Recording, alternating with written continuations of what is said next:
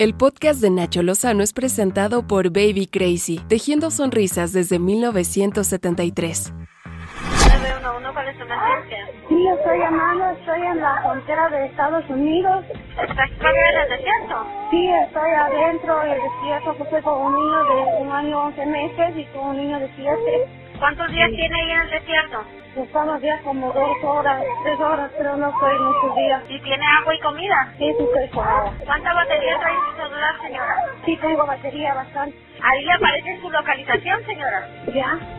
A ver, ¿me la puede dar? Es el drama que se vive todos los días en la frontera de México con Estados Unidos. Personal del C5 de San Luis Río Colorado, Sonora y de la patrulla fronteriza en Arizona, en los Estados Unidos, rescataron a una mujer y a sus dos niños originarios de Ecuador que se encontraban en el desierto de México y se dirigían a la Unión Americana. La mujer llamó al 911 y pidió ayuda.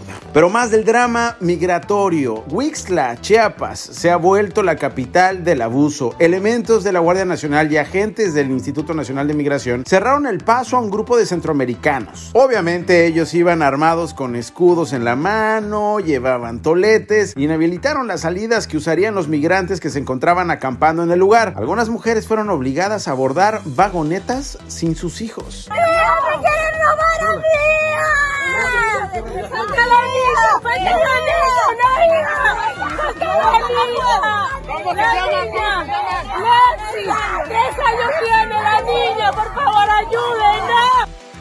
En Ecatepec, en Estado de México, el peligroso Estado de México, fue detenido un sujeto identificado como Jacobo N., un pastor evangélico que era buscado por las autoridades de Nuevo León. ¿Por qué? Pues porque lo acusaron de abusar sexualmente de 11 niños de una casa hogar. Este hombre fue entregado a la Fiscalía de Nuevo León y trasladado a una prisión estatal.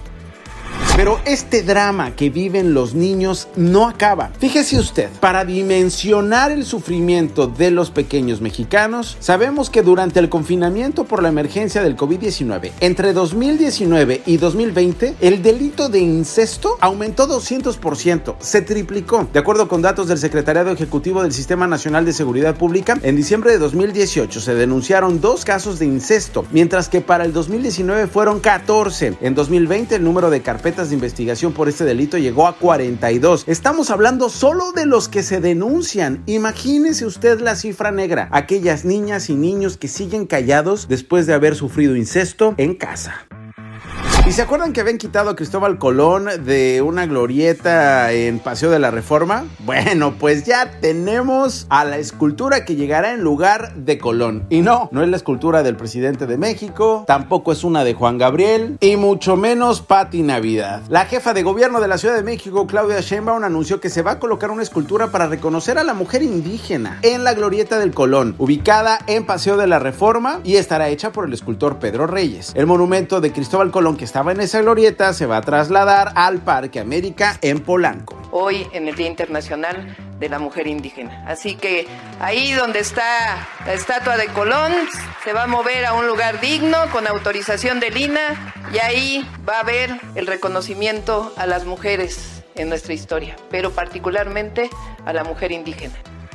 La Unidad de Inteligencia Financiera de la Secretaría de Hacienda detectó que en los últimos tres años del gobierno de Enrique Peña Nieto, Carlos Romero de Shams, o como le decimos en este podcast, Carlos Huicho Domínguez Romero de Shams y su familia declararon 88.6 millones de pesos y generaron deducciones por 21.5 millones, pero recibieron más de 300 millones de depósitos. Con razón las cuentas no salen. ¿Quién las hizo? ¿Peña Nieto? Pues estamos ya por bajar acá en Oaxaca, estamos a, a, un minuto de aterrizar.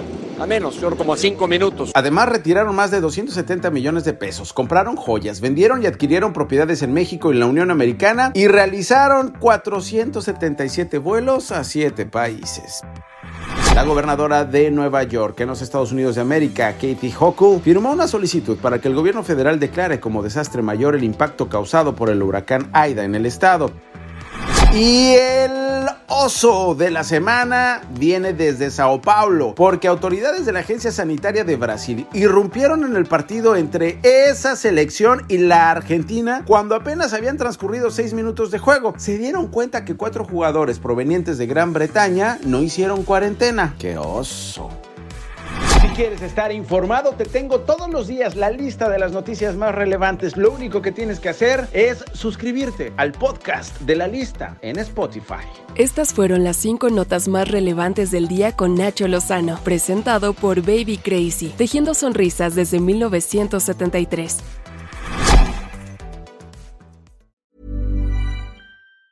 If you thought the only way to get a more defined jawline with natural looking results was through surgery, think again. Juvederm Volux XC is a non surgical injectable gel filler that improves moderate to severe loss of jawline definition and can help you achieve natural looking results with little downtime. Even better, this improved definition lasts up to one year with optimal treatment. No maintenance required. Improve jawline definition for a smooth, sculpted look with Juvederm Volux XC. For important safety information and to find a licensed specialist, visit juvederm.com. That's J U V E D E R M.com. Not for people with severe allergic reactions, allergies to lidocaine, or the proteins used in Juvederm. Common side effects include injection site redness, swelling, pain, tenderness, firmness, lumps, bumps, bruising, discoloration, or itching. There's a risk of unintentional injection into a blood vessel, which can cause vision abnormalities, blindness, stroke, temporary scabs, or scarring. Talk to a licensed specialist to find out if it's right for you.